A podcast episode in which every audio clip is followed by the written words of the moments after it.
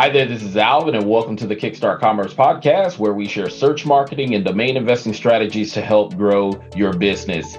In today's episode, our guest is Chad Burmeister, a longtime sales professional, podcaster, and founder of Scalex dot A I, a pipeline as a service that solves the sales pipeline problem by combining data, digital, and dialing through artificial intelligence. Today, Chad and I discuss how mentors assisted in identifying Chad's fire in the belly gifting for sales early in life. He also shares how previous sales experience across varying industries such as supply chain management, social recruiting, talent management, and a few others paved the way for founding Scalex dot A I. And last but not least, Chad reveals how virtual and remote selling early in his career served him well during COVID, having recently launched SalesClass dot A I, the first interactive community for empowering sales professionals. So with that, Chad, welcome, and thank you for making time to join us today. Man, great to be here. Thanks for having me, Alvin. Yeah, so to kick things off, Chad, briefly share at a high level with our listeners a bit about yourself, who you are, your personal and professional background. Well, I've been selling for, I have to add it up every once in a while, at least twenty-five years, maybe thirty by now. And if and if you add my, you know, before ten days when I sold suckers on the bus, then I guess maybe even longer than that. Um, I've always selling, had a passion selling from for the selling. womb. Yeah, that's right. That's right. but, but it wasn't always natural, I have to say. Uh, you know, you have to go through different career paths and, and, you know, navigate through life. You get to the end of the maze and you say, wait, there's a dead end and you run back to this beginning and start all over again.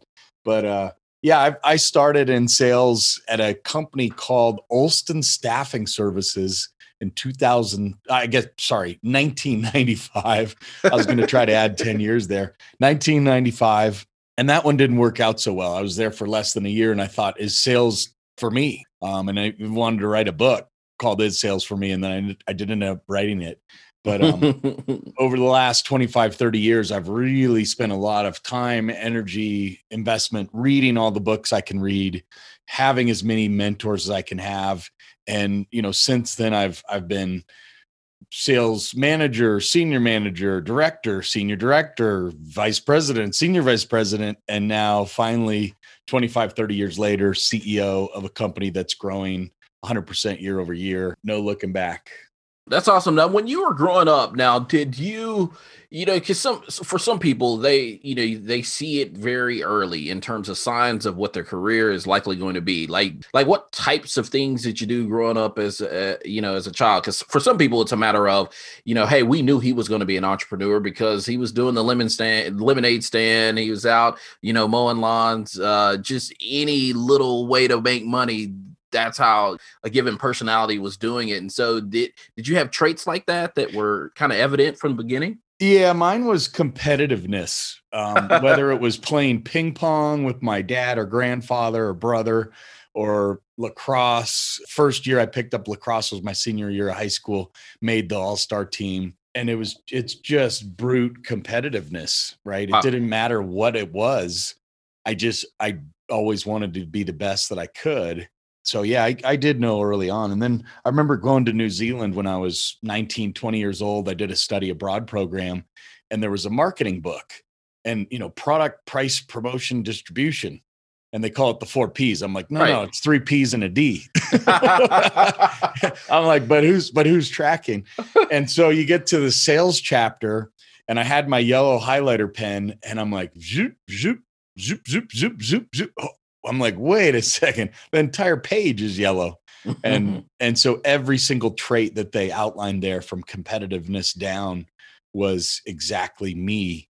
And that's when I said, all right, I got it. I got to, I got to go into sales. Now, my dad's a doctor, my brother's a doctor, and then my uncle and cousin were the sales guys of the family. Ah.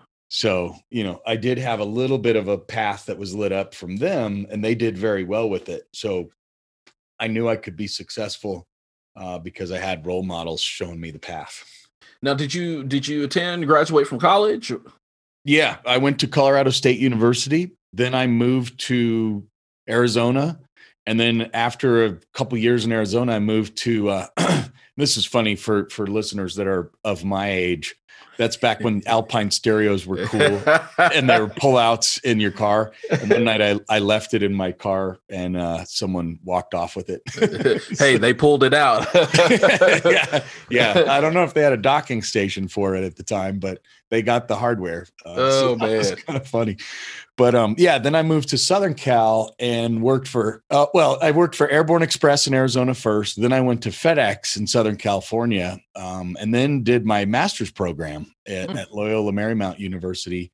And it was within five years of undergrad graduation. And so ten of the eighteen courses actually transferred, which I had no idea that was actually possible. And luckily I made it under the wire. So I could only go, I, I only had to go half time, which was kind of nice. So how did you get into the realm of, of tech?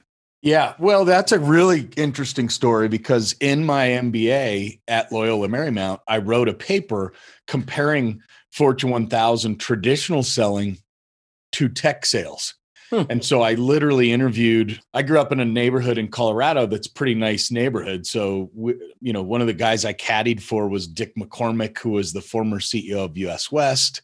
And then Larry Mueller was a C E O of Ariba. So I got to call all these, all these behemoths and say, hey, you know, I'm Chad, your old caddy. Do you mind if I ask you some questions? And they're all retired by this point, right? And so I said, hey, I'm I'm looking at tech versus traditional, you know, what do you say? And I remember this, the Dick McCormick was actually traveling in Europe. So it must have been two a.m. his time. And, and yet he took my call, which was really nice of him. And I asked him questions. I said, you know, what do you think? He goes, well, let me tell you what I told my daughter. She could have been a V P at U S West because she was making her way up and she, she'd make a good living. But she goes, he he said, but she left and became a C E O of a tech company, and now she's worth multiple millions of dollars. So he said, Chad, it's actually more risky for you to stay in Fortune one thousand than it is to go into technology sales. Hmm. And that's when I was like, oh, cool. Because I'm I'm kind of conservative, but I'm also kind of a risk taker. And so I just needed that permission to take hey. a risk, and he gave it to me. Wow. So with that newfound, I guess you'd say approval, um, and and actually uh, more than approval, it's likely a really a commissioning, you know, uh, of folks that that basically pointed you there. Then kind of what was that next step? How did you make the transition away from doing supply chain logistics, you know, with, with FedEx and then into the tech realm? Yeah, super question. Um I went into a parallel software industry, right? I didn't just go and say, oh, I'm going to sell Uh, software that, you know, helps you paint a house. Right. I would have been like, wait, you don't know anything about painting houses. And so I, I went into software that helps companies with their logistics. So I, you know, I had a good background where I could say, yeah, I've got multiple years at Airborne, you know, multiple years at FedEx with multiple promotions. So I could go into a company and talk to them about their supply chain and say, oh, there's this software that'll help you with distribution management, warehouse management, Um, routing of trucks. So that was my first foray into it. And then I was actually poached to a competitor of that company uh, that was also in logistics. And that's where I got to work with one of my greatest mentors of all time, who's still on my board now, uh, Steve D'Angelo. And he had more than just transportation experience. That was actually kind of new for him.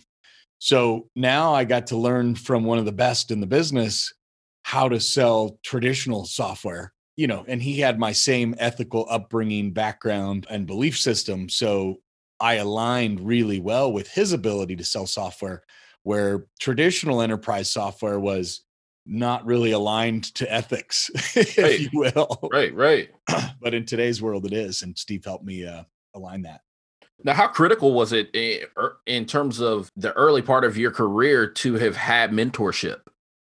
Yeah, it's at, at the time I didn't, you know, I thought I was going it alone and it was brute strength and hey, I'm competitive, you know, I got this. But looking back, I remember there was this one guy, Paul Regan, who's a technical, he looked like the comedian from Mork and Mindy. What was that guy's name? oh, uh, I know I know who you're talking about. You I can't know, think of his name. I am Mork um, from Ork. Yes. yeah, yeah. So he looked just like him and he was hilarious. We'd go into a check into a hotel and he'd, you know, talk to the clerk at the front and just have funny conversations. And, and he showed me how to organize your hard drive properly with folders, whether it's in Outlook, whether it's in, in just folders um, in your, in your desktop. And I was like, wow, you know, I had no idea how to do any of that. And so it turns out, you know, he was a good mentor of mine early. And then over time, I, I made it a point, and this was just two or three years ago, I actually made it a point to seek out mentors in areas where I had a weakness, because mm. people are willing to give. You know, my brother-in-law just called. He took his first management job yesterday. We, we spent an hour and a half on the phone, and I'm going through it, and he's asking me, he had four core questions, and I realized, whoa, I know the answers to all those questions, and they're easy. So, you know, people are willing to give of their time and talents, and you just have to not be afraid to ask.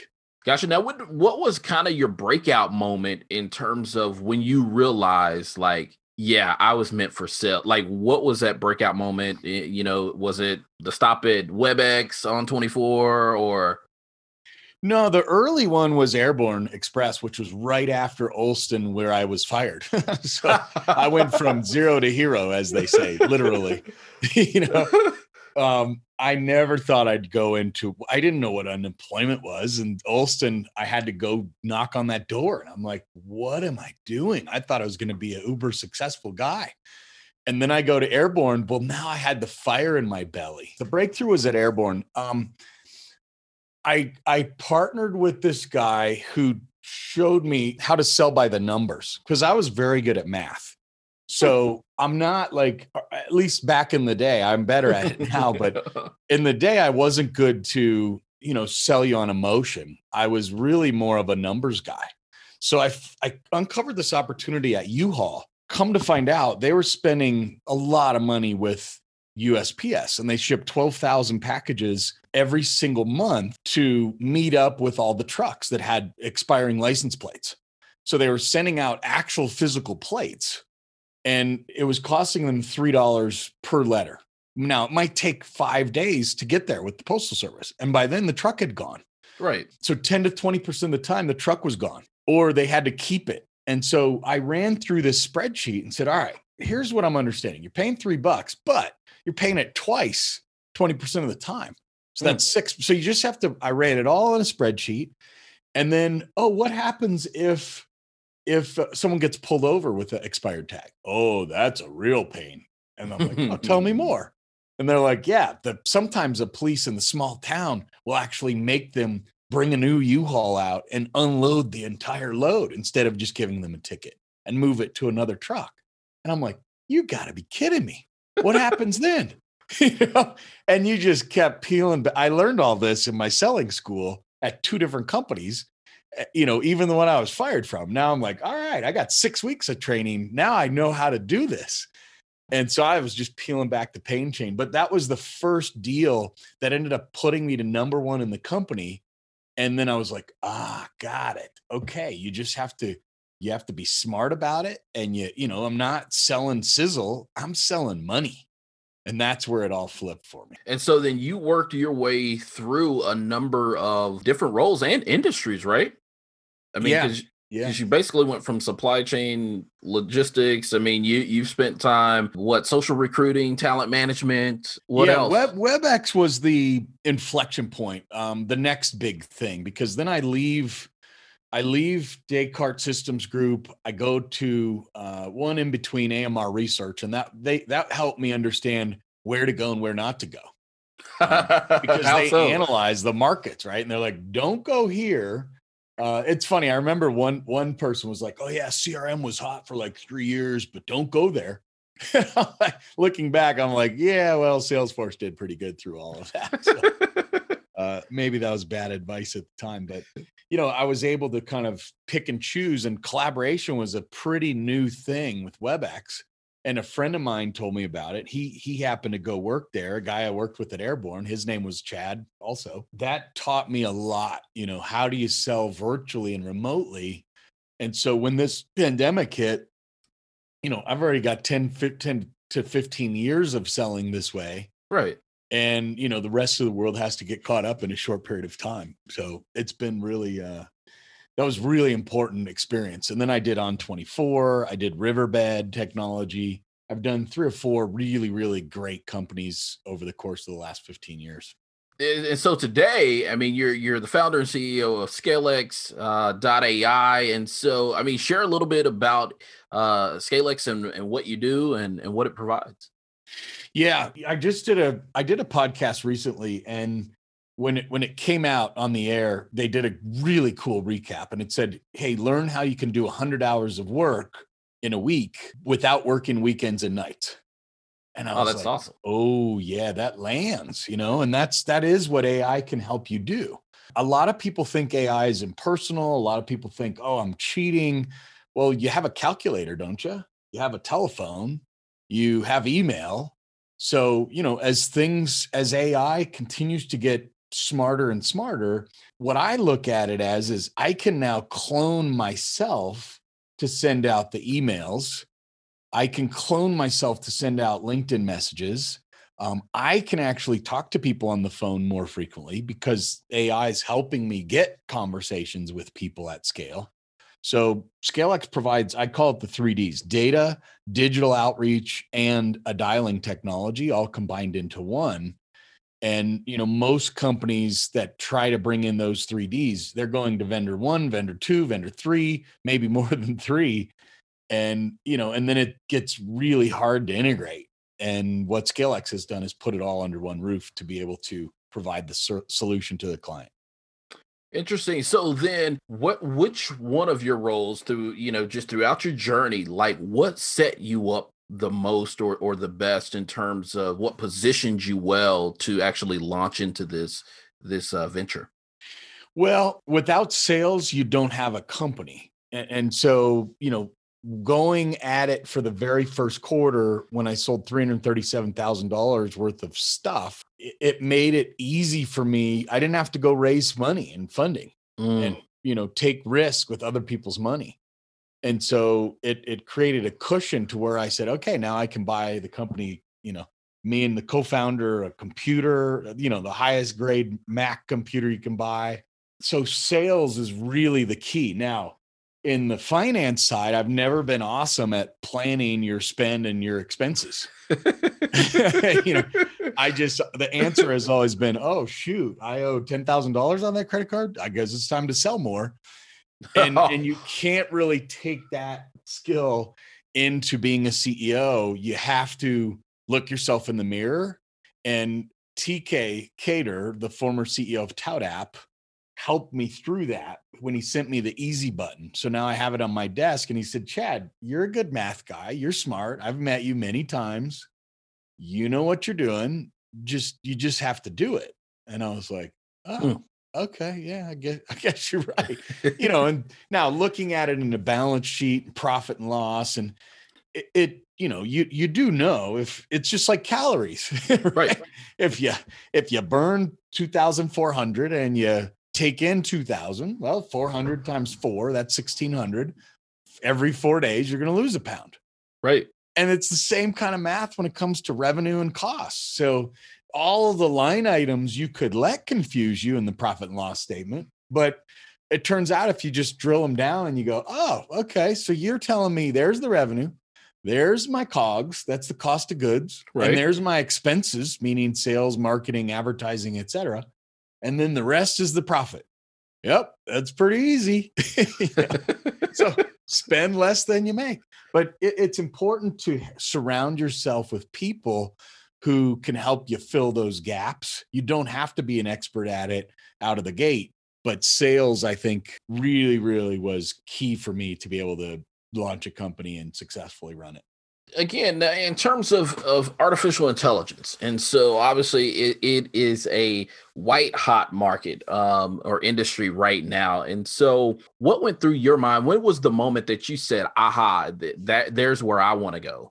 I want to go into this. Like, what did research lead you into this, or what really led into this? Yeah, I'd call it primary research because it was my Ring Central position. I'd been running quota carrying sales teams, and I, you know, I didn't really want to relinquish that because now I'm on the revenue side of the coin. Correct. And, you know, why would I want to go run a team of quote unquote admins? And I moved to Ring Central and took on the S D R B D R team. Well, that's harder to measure revenue with, right? It's pipeline, it's M Q L to S Q L conversion rates. And so I went in and, and I did my normal thing. Within the first ninety days, I moved the conversion rate of their leads from eight percent to eighteen percent. How so? And I was like, man, this is great, because guess what? That means we're going to more than double revenues, like one and a half, uh, you know, one hundred fifty, two hundred percent more. But I realized very quickly that, well, that department is looked at as a administrative role. Oh yeah, those are leads. The company already paid for them. You're just making them a little more efficient. And I was like, wait a minute, I only got to send one person out of my entire fifty people at the time. Then we, then we grew to one hundred. Then they said, okay, now you can send two. Well, the quota carrying team could send one out of ten reps to President's Club. Wow. I'm like, hold on. Like, these guys are busting their butt. Some people are at a thousand dials a day using technology. I don't understand, just because someone else is doing so, you know, it just, it was, I just, I couldn't get my arms around it. yeah. It, it, I just, I it blew my mind. And so we changed that over time, right? I, I crashed some gongs and cymbals and said, hey, we gotta, we gotta have more than one or two people for an entire department of a hundred. But what I learned there in running that department is that a lot of what the reps did nowadays, they've figured out how to get efficient and, and smart with, oh, I'll just push this one button and fifty emails go out. And, and they tend to stray away from the hard work, which is actually having empathy-based conversations on the telephone, hmm. because it's easier to just push the send all button. Right. Right. And so what I, what I discovered is, you know what, hum, we as humans, we're going to always tend towards the laziest thing we can do. And so I said, you know, I'm going to build A I and software that can actually solve for those monotonous, low value added tasks. And then I'd rather have my team actually selling on the phone. So I, I recognized it. And that was honestly my purpose of going there, was to figure out, what does the S D R B D R department need in today's world to make them more efficient? And then that's what I found out, is that A I could actually handle seventy to eighty percent of the work they do. And by the way, do it better than, than they would do it otherwise. And let's put the human on what the human does well, which is having sales conversations and not pulling data and sending email blasts. Doesn't make sense. Ah, so and so so it's really not that you eliminated work per se, because you're it's not like, you know, I just hit the on button and just kick back and relax. I'm still working, but it's more of a focused effort. Yeah, into it's a still area. A same size or bigger sales team. They're just able to cover more ground. So you, you know, I went to A I conferences for much of two thousand eighteen and nineteen, like mm. six or eight of them, unrelated to sales. And there would be speakers on the main stage, including that robot, the first citizen of America that's a robot. Mm-hmm. I was like, whoa, wait, I'm, I was twenty feet away from this person with no legs. You know, not person, sorry, robot with no legs. They had to pick her up and, you know, and then she could talk to people. It was really weird. But um, yeah, seeing that was um, at, at those events, there would be a speaker. One, one really stuck out, and he showed the productivity and the job. So he showed, you know, here's the growth of jobs, and it's kind of up and to the right. And then it starts to taper off, and then it shows revenue per head. And the line in the sand starts to graduate to a level where you're like, wait a minute, you're telling me you need far fewer people to deliver far greater amounts of revenue. Hmm. So if you think about, what does that mean for the world? And you say, you know, at one point, God put it on my mind, wouldn't it be neat to solve world hunger? And I was like, wait a minute. As I start attending some of these conferences and seeing these smart speakers, you're like, wait a second. You can do so much with so little now. There's probably a time that actually you can make those kinds of moves. And I'm like, and seeing what's going on in twenty twenty, I'm like, you know, I'll bet you there's some big, big scheme going on that's way above our pay grade that actually might help solve that problem. and and I'm like, you know, I'm just going to have faith in God that uh, that that's what's actually going on under the hood here. But we'll see what happens. Exactly. So then, so you launched Scalex. Like, how did you come up with the name? Uh, that's funny. It's a good story. I bought Scale dot A I without the X, and I bought it twice, and it's like two hundred bucks for a dot wait, A I. Wait, wait. How'd you buy it twice? Because the first company said, oh, yeah, it's not available. And then, and I'm like, no, it is. I just bought it from you, and you paid, I paid you money. And then I went to another company, Scale dot A I, bought it again. They're like, oh, sorry, it's not actually available. We did, you know, I think the it was probably an automated system. It probably hmm. was available. And then it got to a human that needed to say, huh, why would we let this really neat U R L go for two hundred dollars? And so finally I'm like, what am I going to do? And I'd already got my logo. And, and so I, you know, I, I was like, all right, I worked for FedEx. I worked for WebEx. I guess I got to create Scalex. That's how I added the X.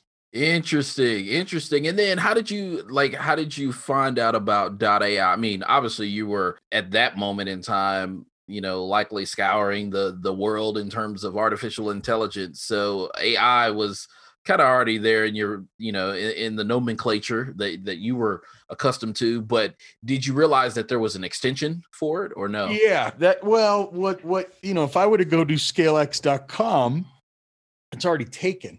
So when you go into one and one or GoDaddy or whatever site you're buying your domain from, it'll often say, oh, we've got .io, .gov, .co. And I and that's when I, I kind of realized, oh, wait, there's this .ai. It turns out A I stands for some foreign country. It's not really artificial intelligence.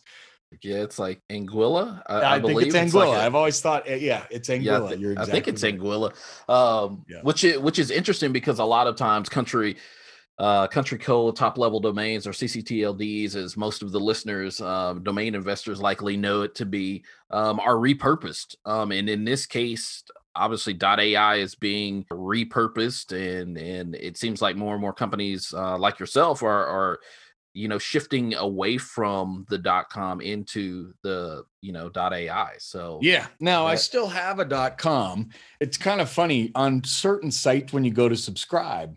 Just like Yahoo or Google, they kind of, you know, they look at that as a personal, and so they they uh, block it. Every one in fifty or something, I'll go in and I'll say Scalex dot A I, and the subscription site says, please enter a valid U R L. I'm like, yeah, that's mine. That is valid. Uh, so we own Scalex A I dot com as well. Ah, ah. And now how long did it take? Did you purchase both of those at the same time, or was there a bit of lag? No, there was a lag. We got the A I dot com one about a year or two later, funny enough. Uh, and what and what made you go after it? Well, it we were actually going to set up a Gmail account for some of our customer campaigns and our own internal campaigns. So when we moved, rather than moving our entire Scalex dot A I over from Outlook to Gmail, I decided, you know what, let's just have both. Um, mm. That's how we opened the second one. Interesting. So you have Scalex dot A I. Now you also, I guess you just launched uh, this year, what was it? SalesClass dot A I? Yeah, that was a fun launch. That was definitely came out of the, out of the lockdown era, uh, which hopefully knock on wood will be coming out of at some point. Yeah. And so um, what, yeah. so what made you actually do that? You know, right. I mean, right in the throes of, of COVID.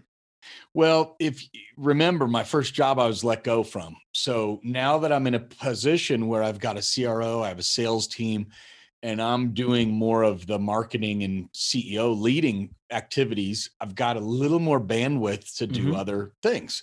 So this was an opportunity to pull together co- sales content, sales training for the masses. Um, and it's what's neat is we originally were selling it for ten dollars a month access.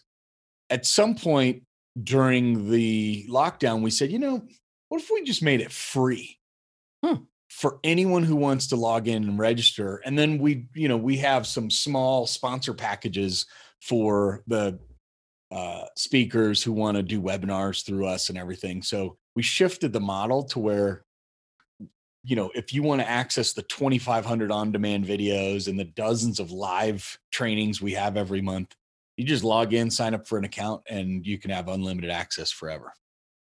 And what types of what types of trainings, uh, you know, are we are we talking about in terms of? I mean, is it all sales focused? I'm assuming that it is. Um, mainly, however, there's some mindset classes in there. On you know, because if you don't have the right mindset, especially in today's world, you're going to get trampled. Right. So you got to have a good mindset. There's management classes, leadership, uh, negotiations.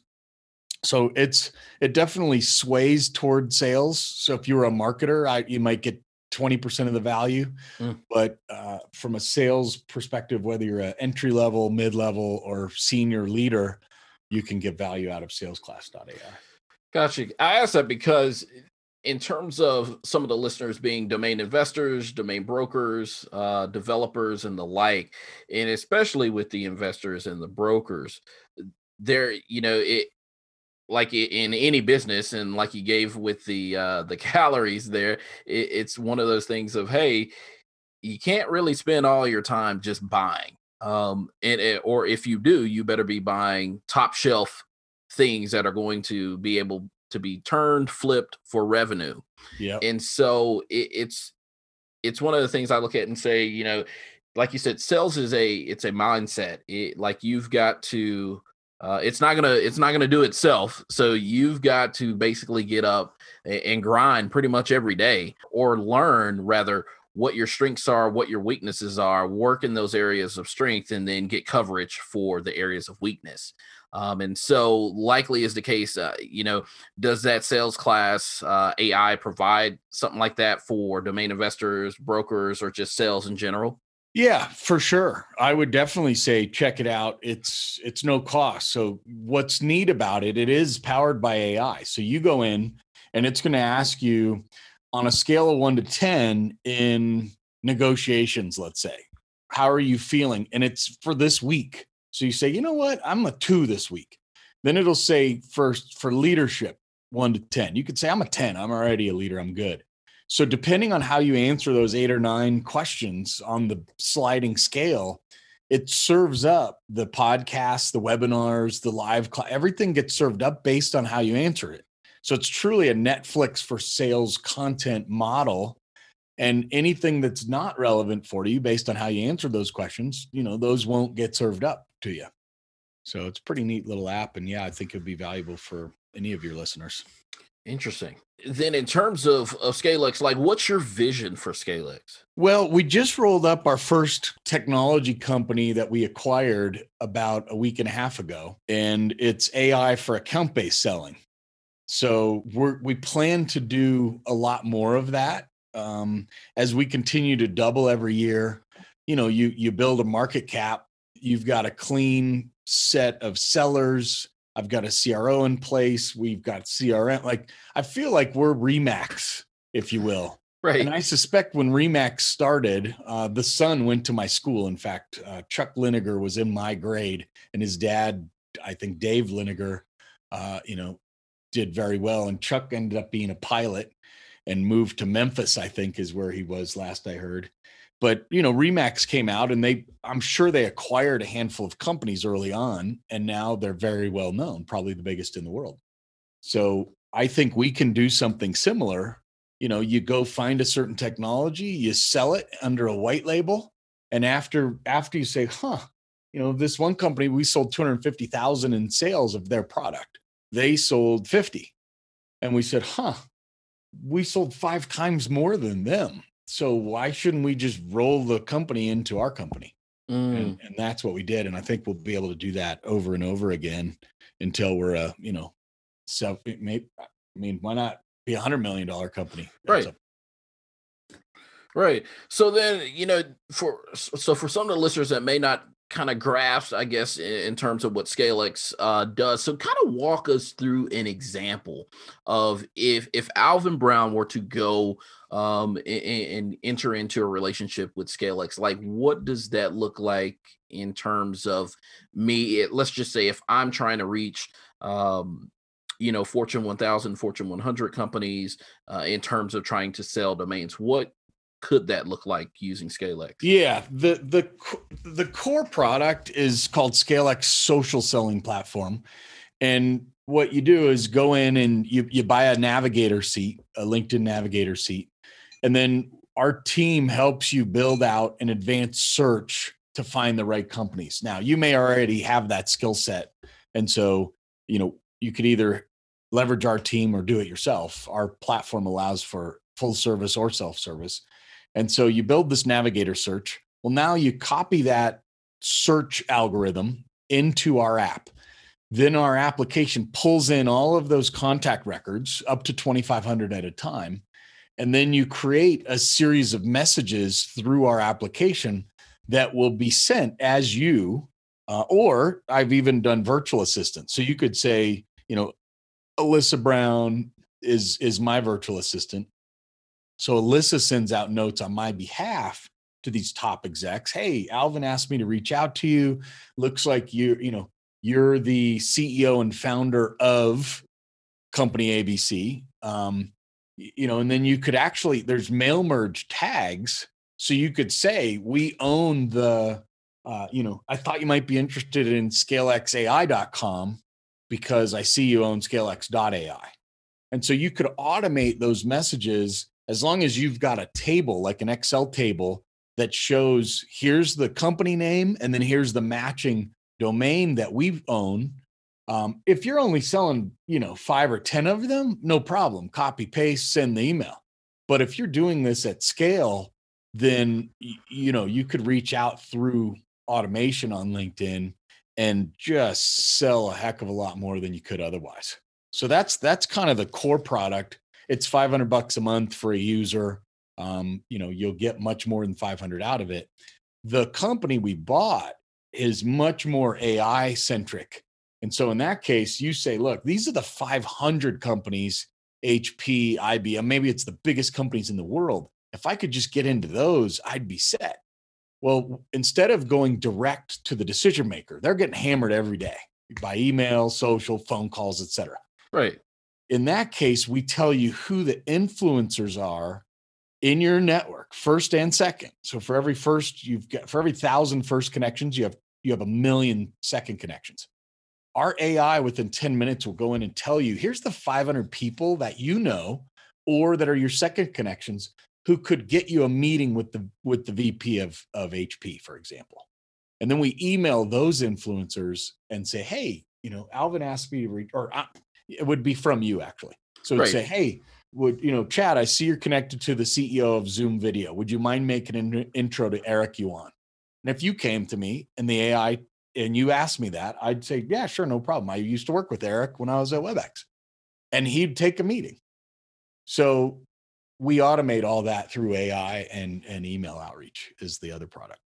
Interesting. Cause, it, cause when I think about that, you know, I think in terms of if you're selling domains in the area of, let's say, five thousand dollars or less, it may, it may or may not serve you well. But if you are, sir, if you are selling domains, five thousand dollars or more, and likely is the case, because when I think about the time that it takes me to look through, let's say if you're, you have a portfolio of thousand or more domains, likely is the case. I mean, it would take me forever. And who knows really what the time would be to work through those thousand domains, sending emails, contacting people, and then just trying to stay organized with it all, versus Scalex could come in and basically, I, I guess, one, I'm feeding it domains, but I, I guess I'm also setting uh, keywords or some sort of trigger to basically, you know, kind of give some sort of context around what the dom- domain is and who that audience is, the target audience. And from there, you're you're basically able to uh, kind of, like, as you said, do the sixty to seventy percent of the work in terms of reaching out, making um, initial connections, and really, I'm only basically filling the hopper with more domains, as well as coming back to those who basically say, hey, we're interested and in, we're ready to enter into, you know, a conversation. Yeah, exactly. And, you know, with Calendly and these calendar tools these days, you can just put a link in your outreach that says, here, schedule time with me. So when I come in every day to work, my calendar is usually booked all the way cover to cover. And it's not from me making phone calls, right? Uh, when I started three years ago, I was driving three hundred dials a day myself using automation. Um, over time, that becomes less necessary. Mm. Because now I have all these other automation tools that can help me get meetings without having to do that. You know, remember, right. we said humans will generally gravitate towards what's easy, and A I is a lot easier than, than doing a cold call. That's for sure.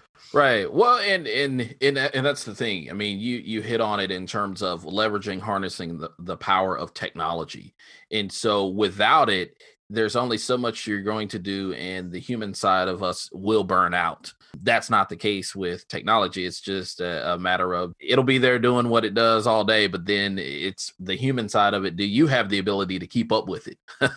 Yep, that's right. I mean, it does. It, it, it's wild. There's there's a tipping point. I, I talked to a guy recently with a company called Weka dot io, and he's the C R O, and he's helped companies go public, get acquired, made a lot of people a lot of money. And he tells it how it is. And he came into this call the other day, and it was a sales call, right? And he said, Chad, he he, he likes to drop F-bombs from time to time. So he's just dropping F-bombs. He's like, you know, here's how it is. He goes, we have, a, uh, I want to say eleven quota-carrying salespeople and forty technical solution engineers. And, huh. and then and then a bunch of S D Rs. And he said, look, I want to have fewer quota carrying reps with a higher quota whose calendars are packed all day long. It's better to do that than go hire a team of fifty or one hundred sellers, right? Why not have better people at the tip of the spear? And everyone else's job is to, this, this is exact. You know, we have a friend of the family who's in the Marines, and he just came over a few days ago. And he said, you know, there's only eleven percent of the Marines are infantrymen. And he was pretty proud of that. He's infantry, right? And he said, oh, yeah, all these other people are logistics and this and that and the other. And there's only eleven percent of us. And, and that's how I look at the sales of the future, is that you're either one of the eleven percent or you're back up to the eleven percent. And a lot of companies do it wrong. They go hire one hundred percent infantrymen. And it's like, no, you've got to have the person who has the ability to wear the Iron Man suit, because not everyone can wear the Iron Man suit. Yeah, that's interesting. It's, I mean, I just hearing you say that, it makes me think about sales organizations, or, or just organizations in general that have sales teams or a sales function of, you know, it, it's almost, I, I equate it to, to gambling or, or playing the lottery to a certain extent, because, you know, you, people uh, will will often say, hey, you know, I can sell, I can do this, I can do that. And I'm like, yeah, well, here here's where here's where the uh, the rubber meets the road is actually, can you do it? Can you deliver? And so it's almost a bit of playing numbers to a certain extent when you start going out just hiring large, you know, sales organizations um, yeah, or, or, yeah. or people within the sales organization. I look at it and go, well, you're willing to make an investment for how many months um, before you expect a return? Um, and so that that's very, uh, that, that just, it's a vivid uh, illustration for me of just seeing folks, you know, ah, I'll put six on this, I'll put seven on this, I'll put, and, I mean, the military knows, right? They've invested right. countless decades in figuring this stuff out. Yeah. So the fact that, that Andrew knows it's eleven percent, I remember Ken Krogh at Inside Sales dot com, he was a military strategist. And so then he's co-president of Inside Sales dot com. And he was very much about role specialization. And, you know, now it all comes back. Ah, got it. That's why there's role specialization. You know, you can get far more efficient. So, and then my brother-in-law calls, and he's with Cisco. And he said, he said, Chad, I want some advice. You know, what do I do? And they're geography focused. And he goes, yeah, some guys get twenty leads a week. Others get two. I was like, that's, that's, it's set up to fail. I right. mean, and unless you say, all right, I'm going to put my C player in the two lead a week to start, and then they need to show that they can close a higher percent, and then we'll get them into the heavy seat.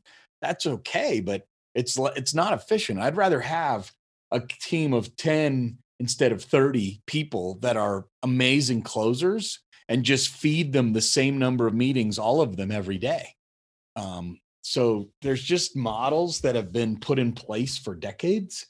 And it's very, very hard for companies that are like that to get out of their own way and revisit. But Scalex is likely upending companies like that, that operate like that.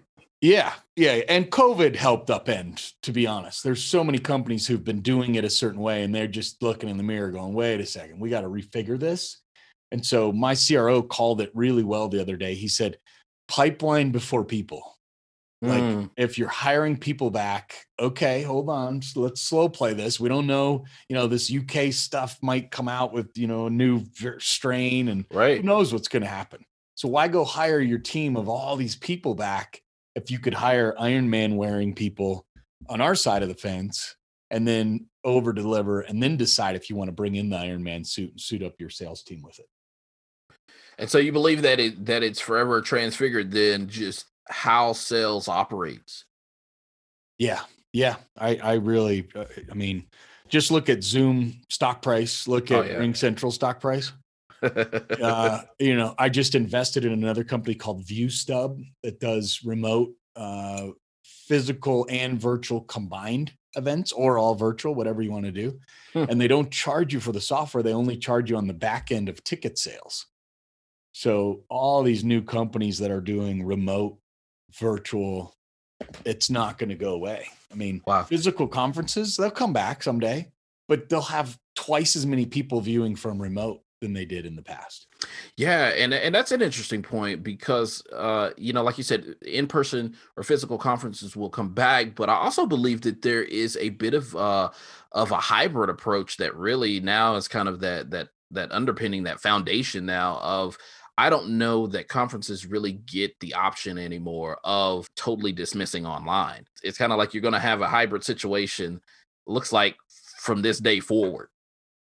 Yeah, one hundred percent. I mean, I attended one recently where we were physical and there was twice as many people virtual.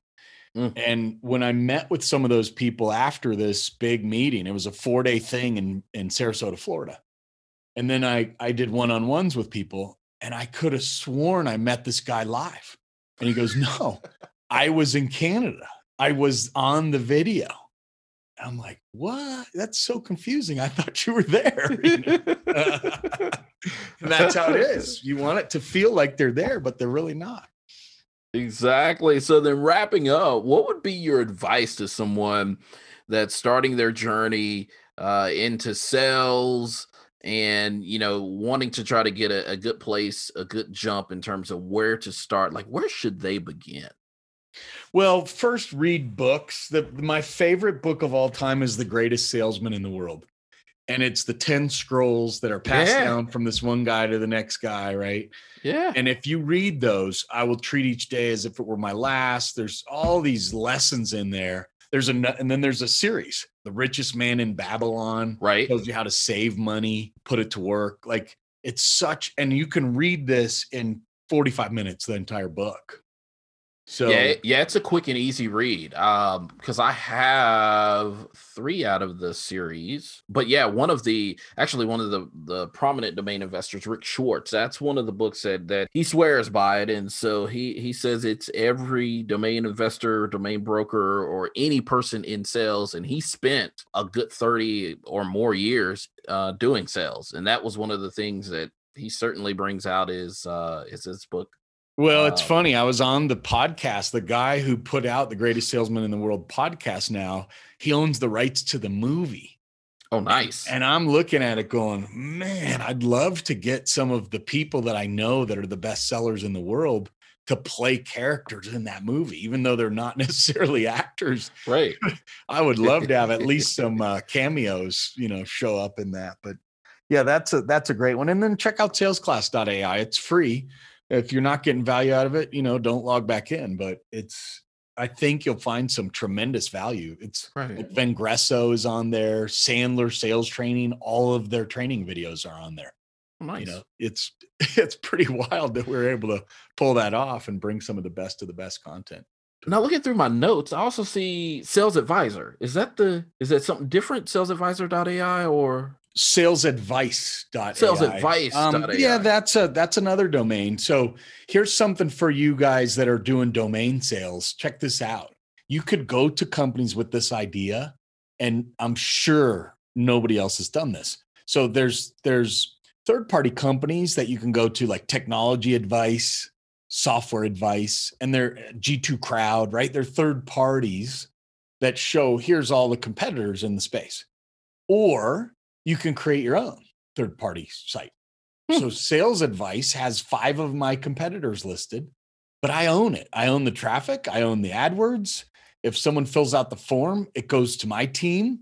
Now, we do share information about our competitors, but it's how I want to share the information. It's not how a third-party website would share the information. Ah. So you could go to a company and say, you know, whatever it is, aerospace advice dot com or .ai dot com, whatever you want to build, you know, and go help them build that site even. You know, hey, we'll help you source the name of the site and then we'll help you launch it and then list the competitors. And that becomes a lead magnet for those sites. Gotcha. Now, how many uh, domains do you have? Because uh, counting through this, it was like Scalex dot A I, SalesClass dot A I, Sales Advice. I've got at least thirty, maybe more. Chad Burmeister dot com, Harold Schilling dot com, Shillings dot com, Burmeisters dot com. I mean, you want to you want to own your personal stuff as well as your company uh, domains. And yeah, so I, I my fun, funniest one was Trista and Ryan dot com. You remember the first Bachelorette? Wait, how did you, so how did you get it? Well, my sister actually had a crush on Ryan when we were on a cruise ship when they were, you know, my sister's twelve years younger than me. And then when I saw him come on the show, I was like, wait, Lindsay, that was the guy you had a crush on. and, and, uh, and so, you know, he's down to the top three candidates on the show. And I'm like, you know what? He's going to get picked. And it's not going to be Ryan and Trista dot com. She's the one that's in the front of this end. So I bought Trista and Ryan dot com, and that I pointed it at one of my business sites at the time, and it took it down uh, because it had so much traffic that next day. So wow, wow! And whatever happened to the to the name? You know, I I must have put it back in the pool. I tried to give it over to them because you know I I, I hung out with with Ryan on that cruise a little bit. Um, wow. If I go to it right now, it's just uh, sitting there. So maybe someone could buy it. Oh man, knowing, knowing, knowing listeners, I know people have probably already hit pause and they're over there pecking no, away at the keyboard. That, uh, have a GoDaddy page here pretty soon. Exactly. Exactly. Well, last but not least, is there anything else that you'd like to share with listeners, how they may get in contact with you or just you know, how to, how to get involved in terms of uh, Scalex? Yeah, for sure. Uh, they can certainly reach out to me directly, chat at Scalex dot A I. And, you know, check out the website. We've got some pretty cool videos and client testimonials and, and um, you know, lots and lots of companies are, are trying us out. And once they try it, it's very hard to put down. So it's like a one hundred ten percent renewal rate, which is kind of nice. That is awesome. Well, Chad, with that, we're out of time. So thank you again for joining us today and, you know, sharing your entrepreneurial and sales experience. Alvin, thanks for having me. Great to, great to catch up. Certainly. And thank you, listeners, for tuning in to Kickstart Commerce, where we share search marketing and domain name strategies to help grow your business. Please subscribe to this podcast via iTunes, Google Play, Stitcher, Spotify, or Podbean. Last but not least, please visit kickstart commerce dot com to subscribe to the newsletter sharing tips and tricks about the disciplines of digital strategy. Thanks, and that's all for now.